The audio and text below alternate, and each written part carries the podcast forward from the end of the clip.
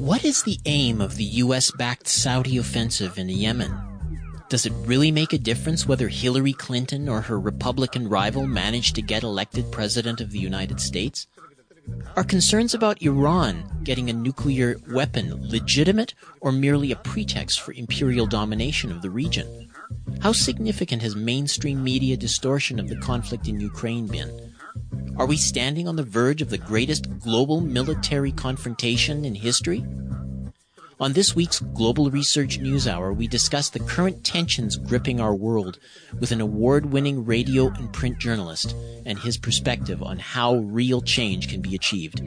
On today's program, World in Crisis, a conversation with Stephen Lendman. Bringing you the analysis beyond the media headlines, the Global Research News Hour is on the air. Welcome to the Global Research News Hour for the week of April 17th, 2015. I'm series host and producer Michael Welch. The Global Research News Hour is a special radio collaboration between the Center for Research on Globalization and campus community radio station CKUW 95.9 FM in Winnipeg. We seek to provide you with access to analysis of the major issues shaping our world today from thinkers, researchers, and unique political personalities rarely addressed by major media. Our program is available from the Center's website, globalresearch.ca. We can also now be heard on the Progressive Radio Network at prn.fm. We'll begin our show with News Notes, a sampling of articles from the Global Research News site.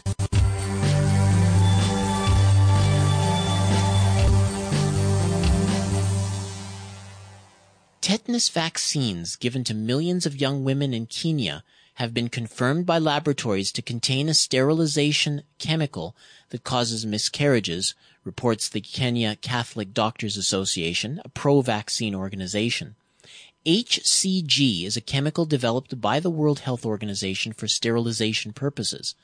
When injected into the body of a young woman, it causes a pregnancy to be destroyed by the body's own antibody response to the HCG, resulting in a spontaneous abortion. According to Brian Clowes of Human Life International, the United Nations is not refuting the laboratory testing and con- confirmation of HCG in the vaccines.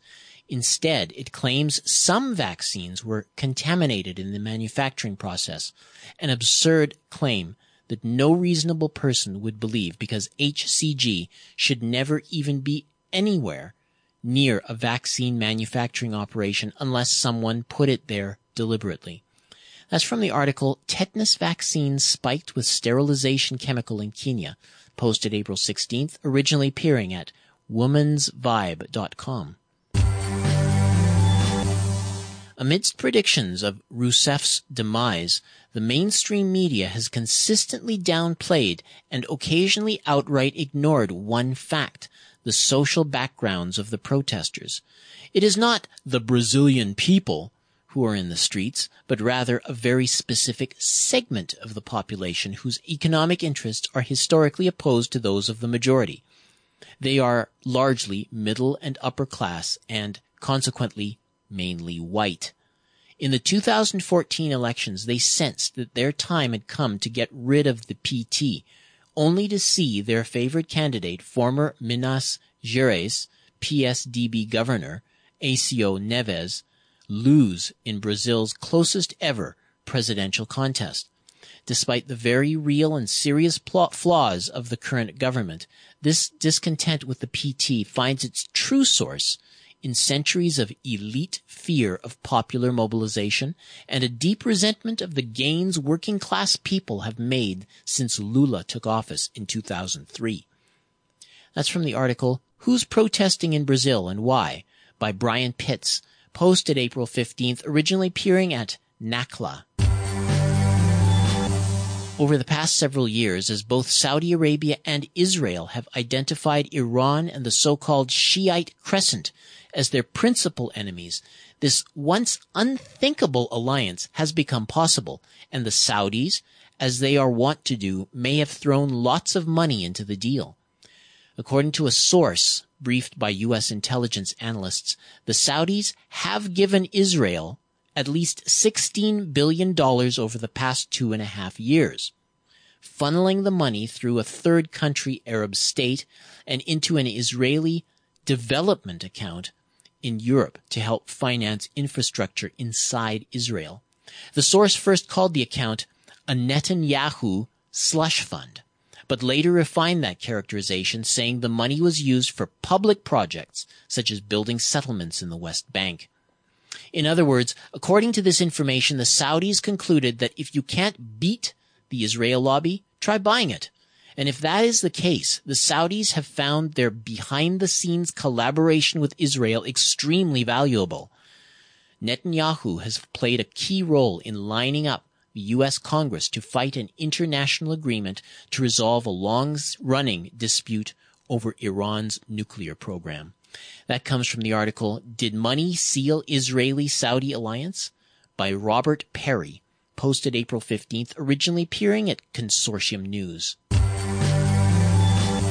Now in the post-Cold War period with the demise of the Union of the Soviet Socialist Republics and of the Eastern Bloc as a whole, far from having dissolved itself, which would have been logical if its intent had been in any way or form of a defensive nature, it instead increased its membership by 12 new countries, by 75%. All 12 of those countries are in Eastern Europe. Several of them border Russia. And it has always been the express intent of NATO to move up to Russia's western and to large part of its southern borders and to contain Russia. So the fact that the Ukrainian crisis has been exploited as the pretense for an acceleration of plans long underway, years, decades underway, for NATO expansion to contain and besiege Russia. The NATO expansion in the Baltics, in the Black Sea, has nothing to do with the Ukrainian crisis except as a pretext.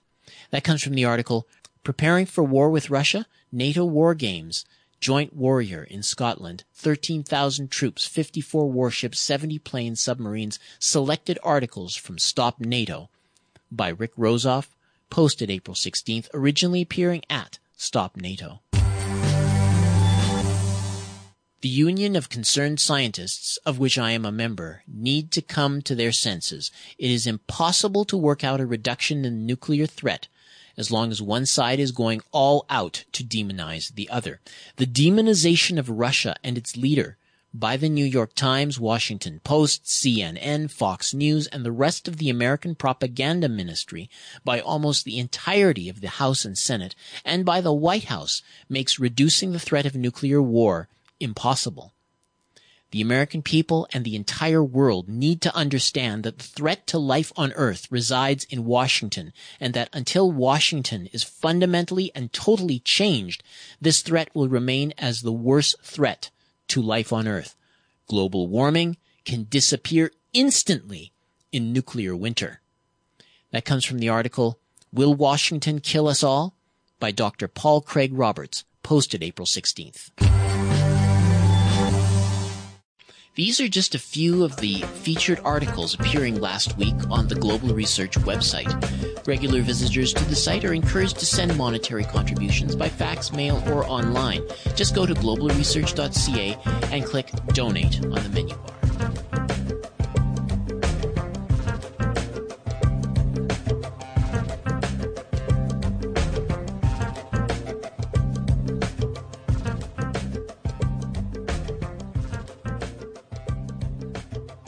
Over the past year, we at Global Research have taken care to profile some of the major flashpoints on the global scene.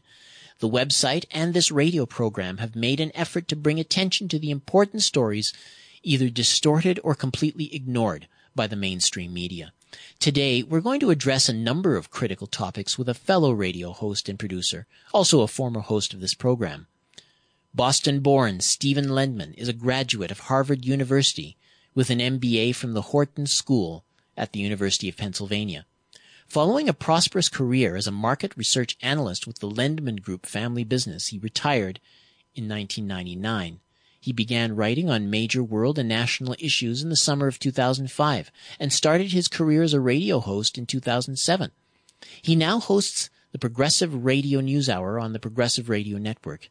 He's written several books, including How Wall Street Fleeces America, privatized banking, government collusion, and class war, Banker Occupation, Waging Financial War on Humanity, and has edited the recently published collection of essays for Clarity Press entitled Flashpoint in Ukraine, How the U.S. Drive for Hegemony Risks World War III. Stephen Lendman is a 2008 Project Censored winner and 2011 Mexican Journalists Club International Journalism Award recipient. And uh, he is also the author of the Stephen Lendman blog, and of course a very frequent contributor to the Global Research website. It's my great pleasure to welcome back my colleague and friend Stephen Lendman. Thank you for joining us, Stephen. Michael, really, it's a joy to be with you. yes, it's been a while. You've uh, you're very uh, you've written very extensively uh, uh on the, the, realm of uh, global affairs and on uh, politics, geopolitics. Um, I know that your career, I mean, based on your, your bio that's on your blog site, it seems like you've invested a large portion of your life in the realm of market research, and I'm just wondering how you have you always had this uh, been drawn to, to politics, or have you? Is it something you just discovered late in life? Oh, I've always been interested in what's going on in the world, Michael. I grew up. Uh, I'm 80 years old. I grew up in in in a, in a world of no television uh, during World War II and into the we never had a TV set in our home. There wasn't a TV set until I think my junior year in high school, and uh, we got along just fine without television. I think it was better in the old days with with three channels compared to the hundreds we have today. With you, with all the hundreds I have in my building on our on our cable service, which I have whether I want it or not, uh, there's nothing to watch except for except for RT International. Uh, thankfully, that that's on. But I'm wondering how long it'll last, Michael, before they decide they don't want real news uh, uh, being uh, transmitted to Americans. So that may, may, maybe just take it off. I know Time Warner blocked out a time time uh, uh RT International. It may be just a matter of time before Comcast, which is the service I get through my building, before it blocks it out. But you can still get it online. Well, I understand right now that uh, they're trying to paint uh, RT and other Russian news sources as, as Putin propaganda, and uh, I, I, mean, I'm even hearing that they're talking about trying to, uh, you know, connect that with uh, just as a kind of a terrorist organization. Well, they'll say anything. Uh, RT is legitimate news. Uh, it really. I wish they. I wish they had more of it. They have a lot of uh, feature programs, and uh, I I focus mostly on news. I want to know what's going on, and I'm most interested in just getting the facts, and then I'll put them together myself. Uh, they give a 30-minute newscast, and uh, I wish they had a full-hour newscast. There's so much going on in the world, Michael. Uh, uh, it would be it would be wonderful. Maybe they'll change one day and decide they want to devote more time to real news.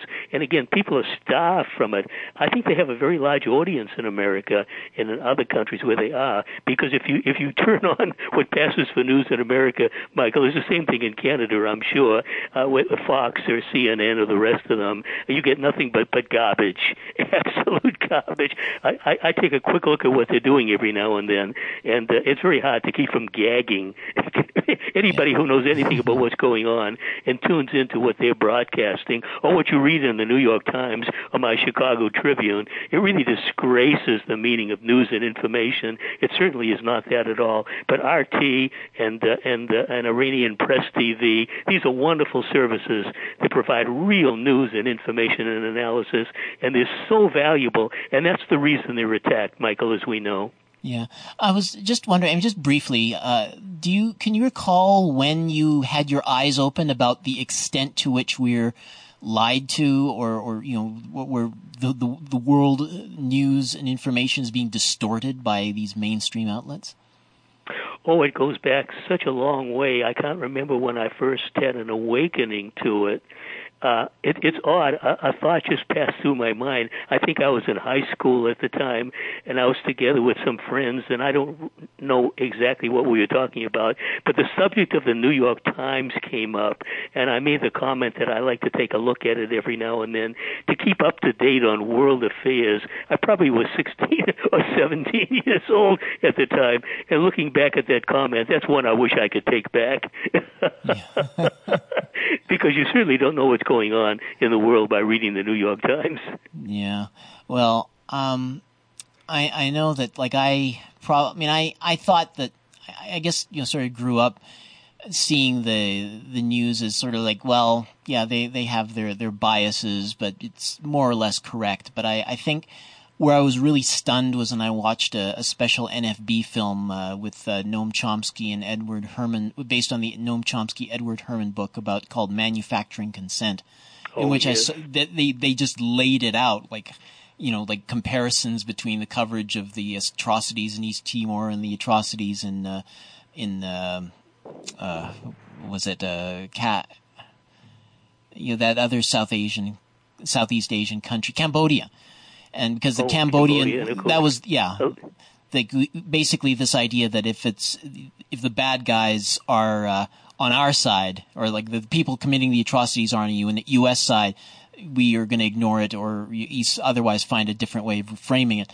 Whereas there's uh, a completely different approach if it's the uh, the bad guys are are rivals of the U.S. And of course, we're seeing that on display right now with. Uh, you know, around the world with you know Russia and uh, uh, you know these uh, you know Saudi Arabia, you know this whole very intense display of double standards everywhere you look, and how the propaganda seems to change. Um, Indeed, Michael. When when U.S. forces go in or use proxies, the way Obama is using proxies in Syria and Yemen, uh, we call it humanitarian intervention. I don't know how you can call mass slaughtering uh, people and mass destruction and creating unbelievable or, or appalling levels of human misery. I don't know how you any, anybody can the New York Times or, or the other media sources to to claim this is humanitarian intervention. I don't know how anybody can say anything like that. I mean, if anybody pays any attention to what's going on in these countries, going back just in the post 9/11 era, Michael, Afghanistan and then Iraq and Libya and uh, Iraq War Three going on now, and uh, and in the fifth year of war in uh, in uh, Syria and Yemen, Obama's latest atrocity. I, I mean, I mean, there are millions of people who've been killed, Michael, either by war, by violence related to war, or in the aftermath of war, by by deprivation, starvation, by preventative diseases. I mean, nobody knows the exact numbers, but I can remember after the after the Afghan war began, I remember writing about a potential famine breaking out in Afghanistan, and unknown numbers of Afghans could perish from this. Unknown numbers did. So when you think about the numbers that have died because of U.S. imperial policies, I mean, it literally gets into the millions, plus the numbers wounded, the numbers maimed for life, and, and the futures that have been lost for these people. And it's all so rich people and powerful people can can become more powerful, Michael, and become richer. I mean, how much power do you need? How much how many how much riches do you need? How many dead bodies is it worth to commit these kinds of high crimes? And, and it passes through the U.S. media like uh, uh, this is this this this this is this is democracy building, whatever they want to call it. Um, I feel compelled to bring up the name Hillary Clinton because it's been fairly prominent in the news uh, lately. I mean, she's running for president, and it, it seems like a lot of uh, progressive minded people.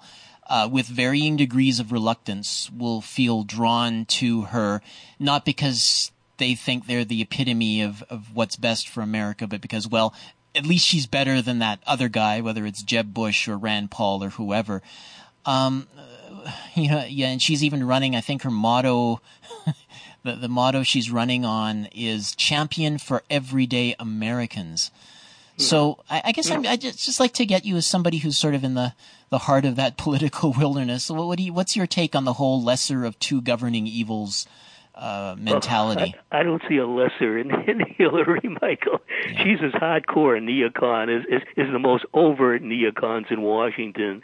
I talk about the Obama administration being infested with neocons, lunatics, people making policy in government. And of course, uh, Clinton, uh, aside from being the first lady at one time, was a, a, a U.S. senator from New York, was Obama's Secretary of State, uh, ran against Obama in the 2008 campaign and lost Now she's running again. Uh, I wrote an article I titled "The, the Clinton Crime Family."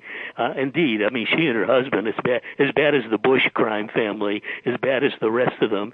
So whether it's Jeb Bush or Hillary Clinton or Marco Rubio or uh, I, I, I don't know, uh, Rand Paul I think is declared. I don't know if anybody else is declared. The policies will stay the same, Michael. If we if if we're going if we're going to have the same policies, Michael, I just as soon have a hardcore a neocon that people can hate like George Bush rather than a phony one like Obama who can who can smooth things over with with with with with smooth rhetoric and get half the population to believe they're really good guys when they're really bad guys. I'd rather have a bad guy that everybody hates in power. It's I, I see your point completely because you know, I, I think especially somebody who's been involved in the anti-war movement, I'm looking at like what happened to the anti-war movement. I mean, they elected Obama, and suddenly, you know, we're not, we don't seem to see the intense uh, uh, display. Of course, maybe the media has something to do with that, but we're not seeing the same intense displays of uh, opposition to the state apparatus under Obama that we saw with Bush. At least that's my impression. Uh, what, what, do you think about that? Like having this sort of. Oh, you know, absolutely, absolutely. But Bush's Bush's rating was rock bottom at one time. I forget the low that he hit, but it was way, way down. I think the lowest presidential approval rating ever was Harry Truman during the depths of the Korean War. Harry Truman, of all people. Uh, of course, the Korean War was just terrible, and there was a draft back then. But Bush got pretty close, I think, to Harry Truman in a low approval rating, and Obama hovers around 40%. I mean, I can't imagine why more than 20% of the public uh, supports uh, Obama, and the 20% would be the ones that, benefit from the horrors that he's responsible for at home and abroad. But his policies, I think, are worse than Bush's. He's fighting more wars. He operates under a police state apparatus hardened the one that Bush established, and Obama hardened it, including his kill list. You could go over so many things. He's pushing like crazy to get fast track legislation passed so he can get uh, this uh, this Trans-Pacific Partnership a trade bill through, and the and the comparable uh, transatlantic one. There will be a, both of them will be freedom destroying trade bills uh, and environmental destroying trade bills, and he's pushing these things like crazy, telling one lie after another about them. And opponents of these bills call them NAFTA on steroids. This is what I just wrote about in, in an article that I sent uh, to uh, Michelle this morning. And uh, and if we get Hillary, it'll be another Obama in office, Michael. Again, I I, I would I I would I would, I would rather have a have a mean and nasty SOB that everybody hates, like Netanyahu in Israel. I was glad that Netanyahu won because so many people hate him. Uh, people don't realize he he only he, his party only got about 25 percent of the vote, so 75 percent of Israelis did not vote for him or, or wanted him around, so they hate him. It just makes it easier to for people and for people around the world to despise Israeli policy. If we get if we get if we get a hardcore Republican in office, it'll make people people around the world more against U.S. policy, Michael. And that's the only way we can get it to change. If enough people get angry enough and decide they're not going to take it anymore and they're going to do something about it, that's how change can come. When people talk about voting, Michael, I say it's a waste of time. It's a waste of time voting. You get column A and you get column B, and it's the same column. You get you you get the bums in one column or the bums in the other column, and and, and the policies always stay the same. In fact, Democrats often are worse than Republicans. Mm-hmm. Yeah, and uh, I, I, think I've heard the the, the, the difference, the comparisons between the, the Democrats and the Republicans. I mean, there's one uh, you know, from Mike Ruppert, the late Mike Ruppert, saying that it's basically uh, organized crime. You call the Republicans the Genoveses and the Democrats the Gambinos, and of course, uh, you know, the fact that it seems to be like the, the Bushes versus the Clintons, uh, you do get that sense of them actually being crime families. I'm sure you wouldn't uh, necessarily disagree with the idea that that's a, a fairly apt description. Absolutely. But of course, the whole system in America of governance is a criminal system, Michael. And literally, I, I don't think it matters who gets elected. The policies will pretty much stay the same. The power structure that runs America and Canada and other Western countries are really the same. And whether Party A or Party B gets into power, nothing much seems to change. My God, go back to the 1930s. Roosevelt forced the Japanese to attack America at Pearl Harbor, literally forced them to do it to give him the war that he wanted. Back in 1917 or 1916, Woodrow Wilson, the peace candidate, uh, made made pacifist Americans uh, German haters. He promised he would keep America out of the war, and the propaganda campaign for the first time in U.S. history was created to turn pacifist Americans into German haters to give Woodrow Wilson the war he wanted. So whether it's Democrat Wilson or Roosevelt or Republican George Bush uh, Jr. or Senior or anybody else, the policies stay the same. And America hasn't known a day of peace, Michael, in my entire lifetime. I haven't seen one day of peace, U.S. direct or proxy wars, and whoever replaces Obama in 2017, the beat will go on, the horror policies will continue, the, the endless wars will go on, U.S. people at home will be greatly exploited, social justice in America is disappearing in plain sight, and probably before I depart this earth, it'll be entirely gone, but the wars will continue. Mm. So the the actual government of the United States would be Wall Street, the Texas oil giants, and the military contractors. Oh, absolutely. They're all in this together. I, I lump them all together and call them the moneyed interests. These are the people who run America. And again, I think Mickey Mouse could sit in the, in the Oval Office and the policies would be the same. Or an electronic image, Michael. It just literally doesn't matter. Obama came right out of room service. He, he was the first black president, a guy, smooth talking guy. He can, he can read his lines well, like Reagan, a former actor, uh, and, and, and say the things that the establishment wants once said, but in, in the back rooms, the dirty deals get done, and the corporations get served, and the wars get ra- waged, and they get they get waged because it's so profitable to wage them, Michael. And if we didn't have these wars, think of all the money that wouldn't be made. So these are the reasons these things go on. But you have to convince the public, so you scare the dickens out of them to think that there's a bad guy here and a bad guy there, and the only bad guys are the ones I know in Washington and in London and in Paris and in Berlin and in, and, and in Tel Aviv and Jerusalem. These, this is where the bad guys are. Mm. Well, although there is a, a sentiment out there of uh, uh, they they may disapprove of Obama, but they, they don't necessarily see him as an instigator. I think think there's a sort of a sympathetic feeling, like, well, he he he meant well, but he got in there. He thought he could stand up to the neocons, but he can't. You know, he's just not standing up to the neocons. I, what I mean, I think like Robert Parry, for example, who I believe both of us have interviewed, have seemed to be coming at it's the neocons that are driving this, and, and Obama just isn't standing up to them. What what do you say to that? I mean, to what extent is Obama himself an instigator versus somebody who's just uh, capitulating to those uh, bad guys on the right?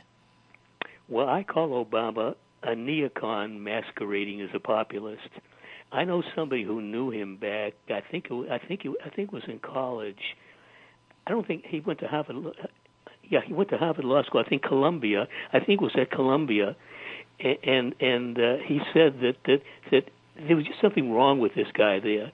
Uh, he he would he would he, he would act in some ways the same way as he acts now, where he will say one thing and do something entirely different. And this fellow said back then, uh, he just was a guy that gave you the feeling you can't trust him. Now, I didn't know him back then, uh, so there's nothing much I can say about it. But literally, throughout his tenure, he'll say one thing and he'll do something entirely different. No, I think he's part of the system. I think he was well vetted before he was chosen to be the nominee, and I think the only reason he was is because he's part of the system right down the line, uh, a guy you can rely on, and he certainly has been a guy that uh, that uh, the system could rely on. So I don't think he's a progressive or populist in any way at all. I don't think he has a single bone in his body of that content. I think he's a neocon, except he masquerades with the smooth talking language. And Hillary Clinton is exactly the same thing.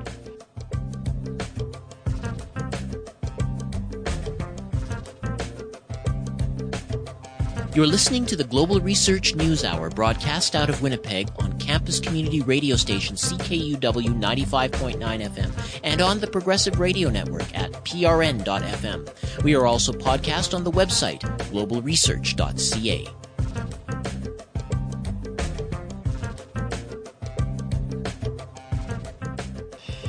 Well, um, think that maybe we, we should start looking at uh, some of the, the ways in which these uh, the U.S. Uh, money system um, policies are expressing themselves on the world stage. Um, we, I know that, that, you just mentioned Yemen's very much a top of mind for you. Um, well, the, the official story is that you have uh, the sectarian violence, uh, uh, basically the the Shia oriented Houthis that uh, have been uh, you know taking over uh, much of, of Yemen and the the former uh, leader Hadi the the, pre- the, former president has been sort of the, the legitimate president in the words of the uh, the international community.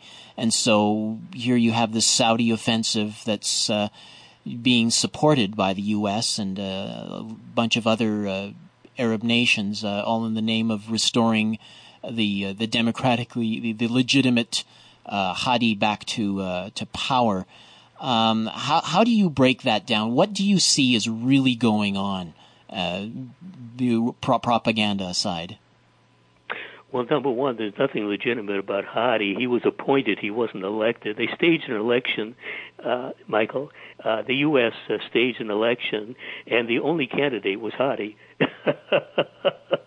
mm-hmm. I call that a coronation, not an election. So he's illegitimate uh, by any standard. Uh, the importance of Yemen isn't because of its resources.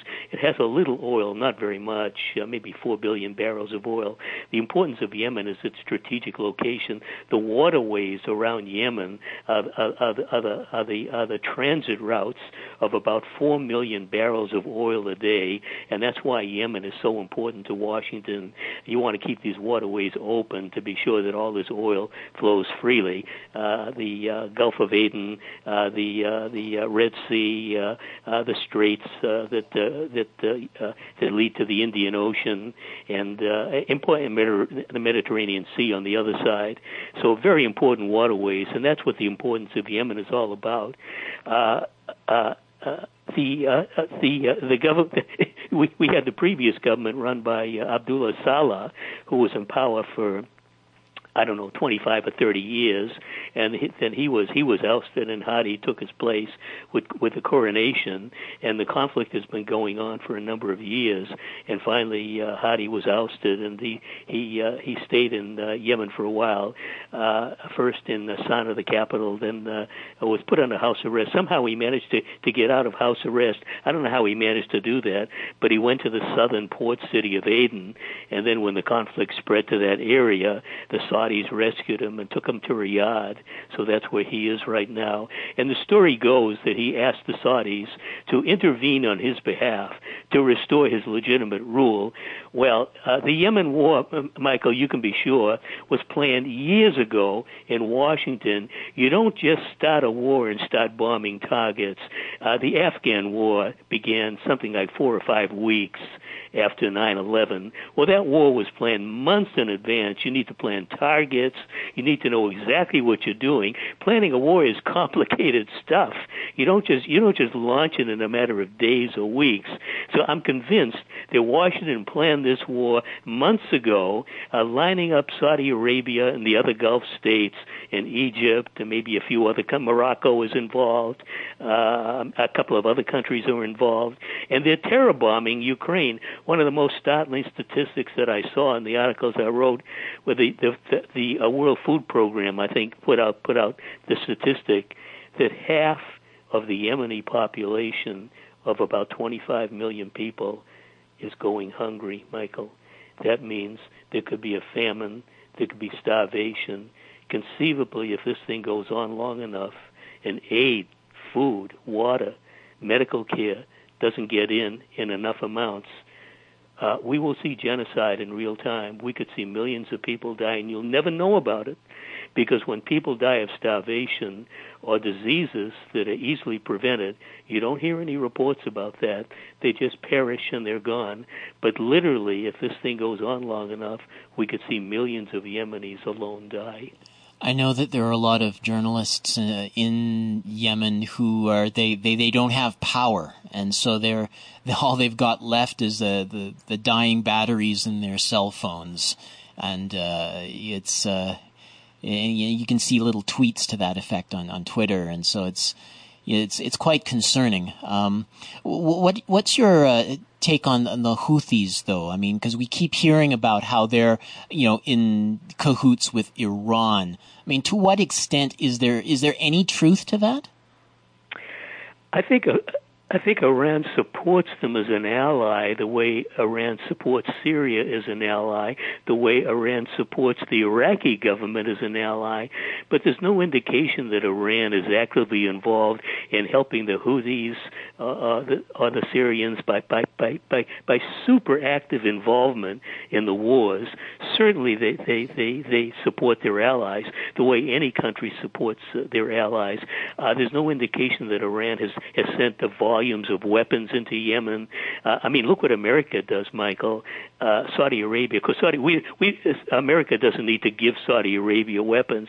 Saudi Arabia can buy as as as, as many weapons as they want, and I think uh, certainly in, in in the Middle East, they're the biggest buyers of weapons. I think they're probably America's biggest buyers of weapons. I forget if I saw that mentioned somewhere, but billions and billions of dollars of sophisticated weapons that Saudi Arabia is getting from America America uh, spending their own money. If they didn't have their money, then America would support them, and other countries uh, are getting weapons from America. So America can pour weapons into the region, as, as many as possible, all kinds of horrific weapons of mass destruction, short of nuclear weapons, eh, maybe even chemical and biological weapons, although these countries can make their own very easily.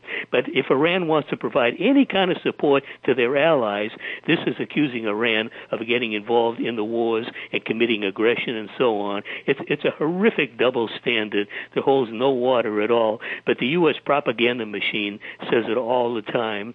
Uh, Iran has every right to support its allies, but most important, and I've said this a number of times, of all the countries in the Middle East, none support peace and stability more than Iran does, and Iran itself has not attacked another country in centuries. It wants peace and stability. It deplores war. It wants the ongoing wars ended, and it strives very hard to try to reach that objective. But you never hear that said about Iran. What we do hear about Iran is that uh, they are. Um they they are very they're they're potentially dangerous because they're developing a nuclear weapons program. I saw RT. Uh, uh, I believe it was just on the weekend, and they had this fellow Daniel Pipes on talking to Oksana Boyko, mm-hmm. and he was talking about how the Iranians. Uh, they they have this apocalyptic vision, and so therefore it's very concerning if they have nuclear weapons. Although it seems to me that uh, you know, you could probably say similar things about Israel, or for that matter, the United States. Israel, both those countries are armed to the teeth with nuclear weapons, and you know, you see polls with a large number of people thinking that you know we're living in the end times, and uh, there's strong belief in the, the literal interpretation of the Book of Revelations and so on.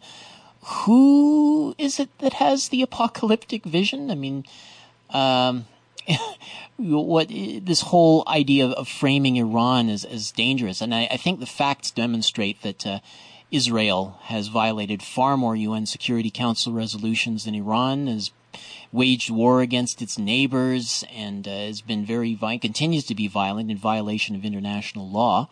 So, you know, ha, yeah, they were getting back to these this whole question of double standards. Uh, how, how how can we?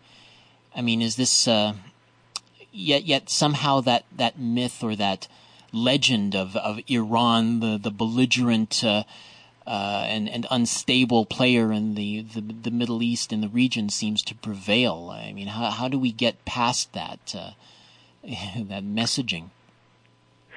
Well, one of my favorite expressions uh, is to say uh, the whole world knows that America and Israel are nuclear armed and dangerous, Michael, and the whole world knows that Iran's nuclear program is peaceful. It has no military component, and I don't say that. U.S. intelligence says that every year, CIA and the rest of them, uh, America has something like 16 intelligence agencies. Why it needs 16, I don't know, but they all come up with an annual assessment of world threats, and in that assessment, they they, they say every year uh, Iran's uh, uh, nuclear program is peaceful. Uh, they may add a tagline to the effect that we don't know that, they're not uh, that at some point they may not try to develop nuclear weapons, but there's no evidence to indicate they're doing it. And Israel's own Mossad says Iran's nuclear program is peaceful. So it says one thing, and Netanyahu says something entirely different. Of course, Mossad is, is reporting accurately on Iran, and Assad and uh, and uh, Netanyahu is uh, lying through his teeth, just the way uh, the U.S. neocons lie through their teeth. Iran's program is peaceful, and I do believe that they, they do not want nuclear weapons. They've been so strident in, in their opposition to them.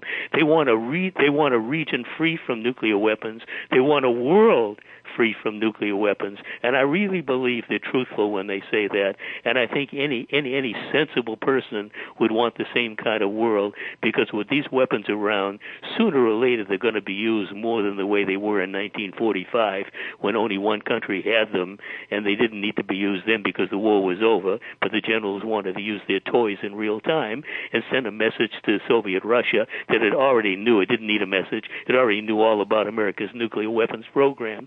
But now a number of countries have nuclear weapons. Maybe even a few have them, Michael, we don't know about. North Korea, I would imagine, has them, and half a dozen or more others have them. But it could be a few more have them that we haven't heard about. But if there's another war that, that, that gets to be something more serious than anything going on now, we could see these weapons used, and if enough of them are used, we could end up with what's called nuclear winter. And if that happens, Michael, it's curtains. It's all over. Okay, now moving uh, across the ocean to Latin America, there's uh, been some rather uh, interesting developments. Uh, normalizing of relations with Cuba, or what appears to be the normalization of relations with Cuba. The Cuban Five finally got released. All all five of them are out now.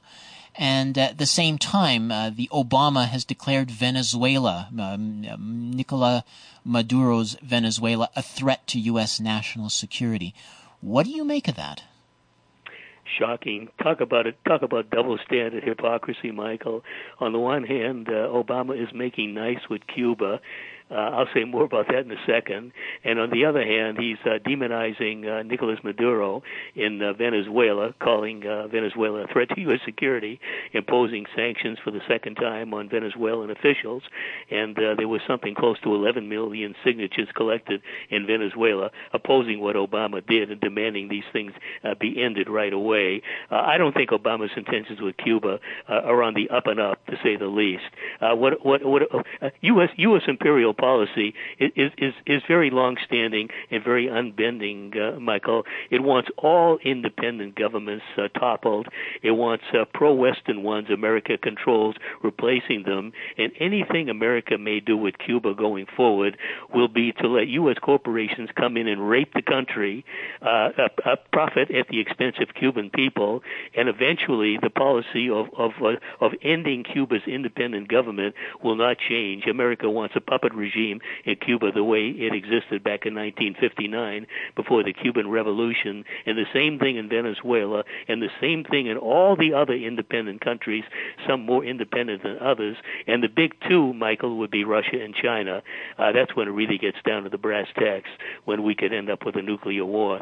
That's what the danger would be there. And I really believe that the possibility is real. I don't know that it will happen, but I think the possibility is real, either by intent or judgment mental era, it really scares the daylights out of me. And throughout the whole Cold War, Michael, I never was scared, except when I was a little kid and didn't understand what was going on. And we would have drills in school when I was in the third or fourth grade. Where they they would evacuate us to the schoolyard for our safety in case of a, a nuclear attack, Michael. Uh, not real. What what on earth safety could you get in the schoolyard? I think there were other drills where we would duck under our desk with a nuclear war, but uh, I didn't understand understand what was going on then. But when I was old enough to understand, I wasn't scared. But I am scared now with America's evil intent against all of these independent countries. We could end up with with a horrific war that would be the literally the war to end all wars.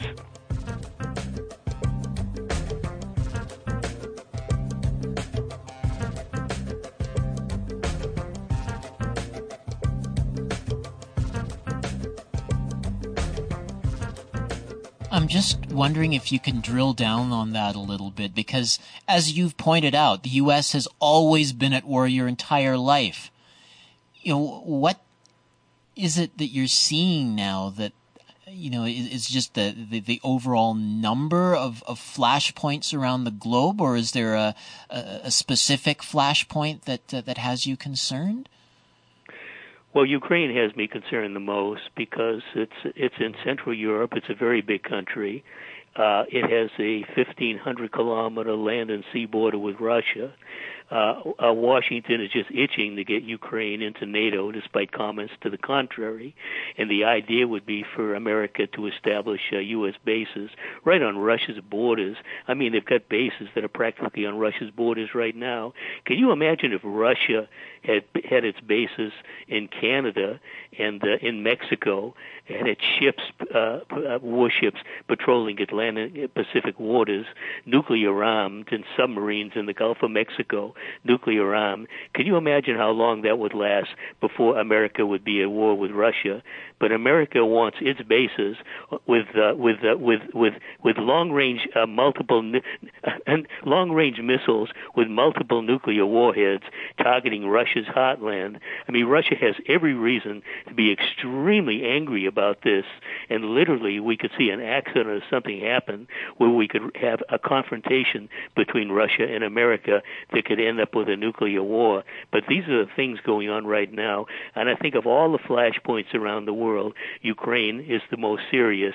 And of course, there, there was a democratic government in Ukraine. There wasn't a particularly good one, the Yanukovych government, but it was overthrown by Washington. Uh, uh, the Undersecretary for European and uh, uh, and uh, and uh, uh, Eastern European Affairs, Victoria Nuland, admitted publicly that America spent over five billion dollars over 20 years to oust the Ukrainian government to get a puppet state in, in power that Washington controlled. It took two attempts. They got rid of Yanukovych once with the Orange Revolution in 2004, then did it again last year, and installed Nazis to take his place. These fascists that are waging naked aggression on the people in the southeast of the country, the Donbass region, and the only thing they want is democratic governments. They they they, they don't want to be rebels. They simply want democratic governance. But of course, fascists don't allow anything like that, and Washington doesn't allow anything like that. So the war raged last year. We had we had three peace agreements: one Geneva, two in Minsk. They've never been adhered to by Kiev Kiev. There were U.S. troops, close to a thousand of them. Uh, 300 paratroopers just arrived in Ukraine. In total, there's about 900 U.S. combat troops in Ukraine. An article I wrote this morning, uh, sent to Global Research, that uh, they are readying Ukraine to escalate full-scale conflict again. They're, they're going to rev it up. They're going, they're to get the war going full scale. Uh, they're going to blame Russia for Russian aggression that doesn't exist, and uh, and and we're going to see many more people die die. Many more people suffer horrendously. Uh, an article, a brief article I wrote yesterday Sputnik News had, had, had a capsule report on the destruction in the Donbass area. Oh, it was startling. I don't have the numbers in front of me right now, but the num- but, but the numbers of civilian structures, including hospitals and schools and infrastructure and the rest of it that have been destroyed, they had a figure of uh, they had a, a figure in it that I know is wrong of, of the amount of damage done just in the Donetsk region alone. They said 1.5 billion uh, the the uh, Ukrainian currency. I forget how many how many hryvnias there are to a dollar, maybe ten or twenty or something like that. I mean, billions of dollars of damage have been done. I don't know where they came up with that figure. I first put it in my article, then I deleted it because I knew it was a wrong figure.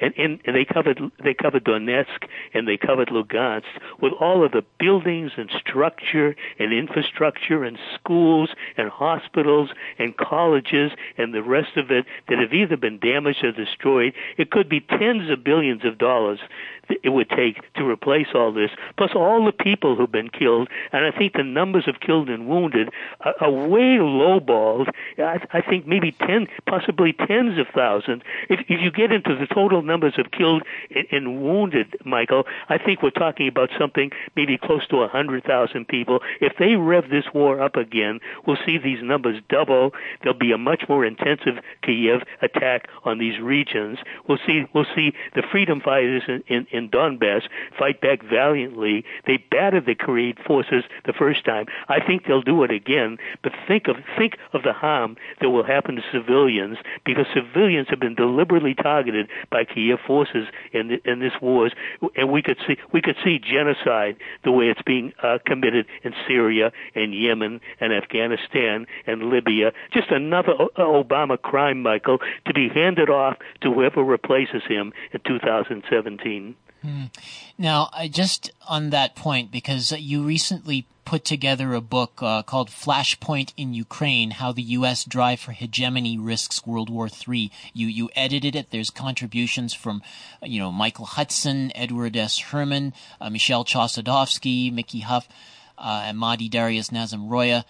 Uh, I, am wondering if, if you might want to take a, like a, a couple of minutes to, to kind of just describe that project and, and maybe a couple of the highlights uh, for our listeners.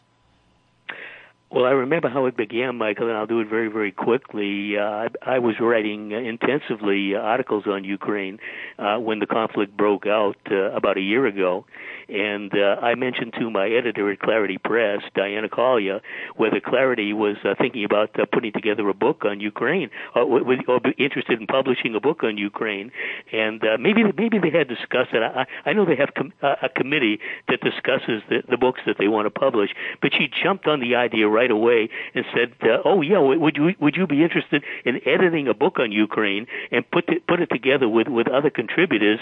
And uh, and uh, I said, "Oh yeah, I'd love to do." Do that. And this was around last March, I believe. And we got that book put together in about two months in record time. We finished it at the end of April, got it out in early May, and right at the end uh, uh, was the Odessa massacre in uh, in uh, early May, when uh, the, the, the true story of the Odessa massacre was much different than what was what was published uh, publicly, where hundreds of people were massacred by by these crazies, uh, the right sector people, the Nazis. They came in there, and uh, Diana asked me if I I could if I could add a quick chapter at the end uh, discussing the Odessa massacre.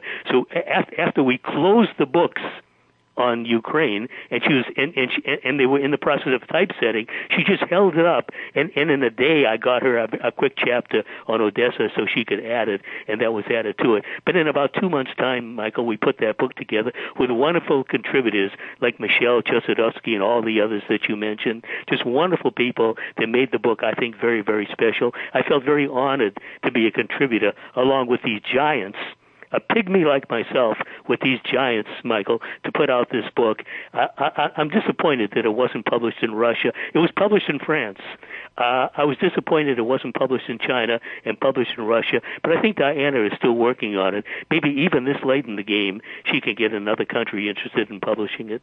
Mm. Yeah, well, I, I mean, i am afraid I haven't read it yet, but it, it really looks like interesting. Um, like all the high power uh, writers in there, um, including yourself. Um, I'm just kind of uh, wanting to, uh, I guess, one other topic that's. Uh, speaking of books that you've written, I know that you've written a lot on uh, the, the, the banking system and the financial system, and and of course we touched on this earlier. Um, you do, do like what what direction is it conceivable that our uh, economic that the U.S. economic system can change in such a way as to eliminate the power of these uh, oligarchs that are in place. Uh, I mean, and how would that come about? I don't see any way to change the system through the ballot box, Michael. I think it's a waste of time to even think about it. General strikes? I deplore violence, and I certainly hope that we won't see a violent revolution. But the only way to change things in America or any place else is through the grassroots. And uh, America had its own revolution back in the in, in the in the 17th century. It certainly didn't accomplish anything. Uh, everything changed, but stayed the same. But stayed the same. But there have but there have been changes in America over time time because ordinary people simply wouldn't wouldn't tolerate the status quo. Unfortunately, the changes didn't last, but we we we got labor rights and we got civil rights. We have marvelous things that happen, but the energy wanes over time, Michael, and then the old system comes back into force. But the only way to change the system, which I think is vital if humanity is going to survive, is we need to get rid of this predatory capitalist system. I have nothing against local capitalism, which is what I was engaged in, small family business, uh, not intending to harm anybody, just wanting to make an honest dollar and provide a, provide a service uh, by doing it, helping people, helping ourselves by helping other people. I, there's nothing wrong with that as far as I'm concerned. But the oligarchs or the monopolists, the predators that make money by causing so much harm and getting governments to wage wars for them, this is the system that has to end because if it doesn't, we'll end up destroying humanity. And the only way it can possibly happen, I mean, I, ha- I have no set of rules to hand off to people that say we have to do A, B, C, and D to accomplish what we need to do. It's nothing simple, but there has to be somebody a lot smarter than I am great leadership that somehow can initiate a nonviolent revolution to get rid of this predatory destructive system we have and replace it with something that sustains life instead of destroys it. If we don't do that, Michael, I think the history of the human race will not be written in conclusion because it will destroy itself. And the human species will end up probably the only one to ever destroy itself. I don't think there's, there's been another species uh, and there are so many of them, that has ever destroyed itself. I think humanity has destroyed many thousands of species, but I don't think any of them ever destroyed itself. The human species may end up the only one to ever self destruct if it doesn't find a way to end this awful system we're living with that just makes things continually worse as the years go by. Okay, um, that's uh, very very Not honest a pleasant answer. way to end the conversation. no, but an honest one, and that's a, a beginning.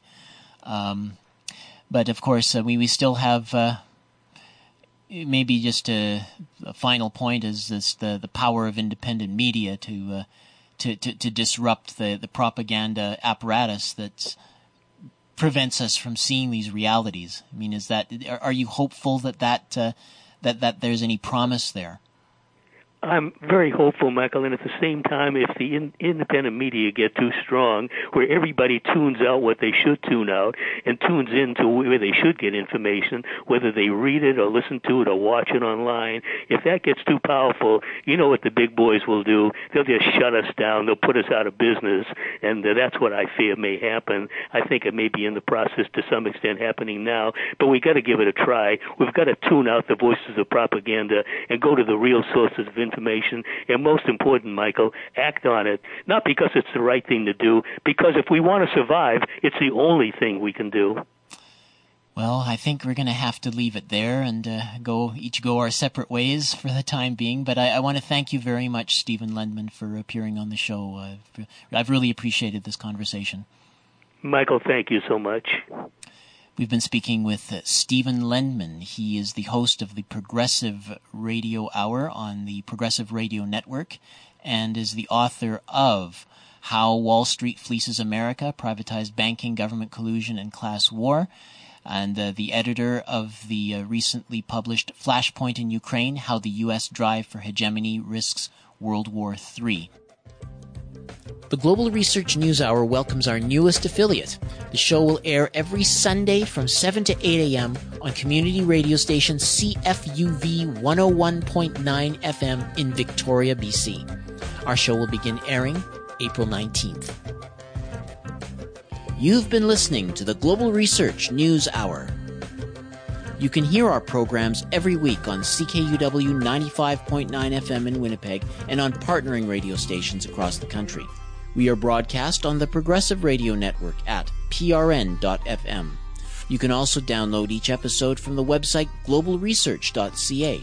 To leave feedback on this program, email globalresearchnewshour at gmail.com.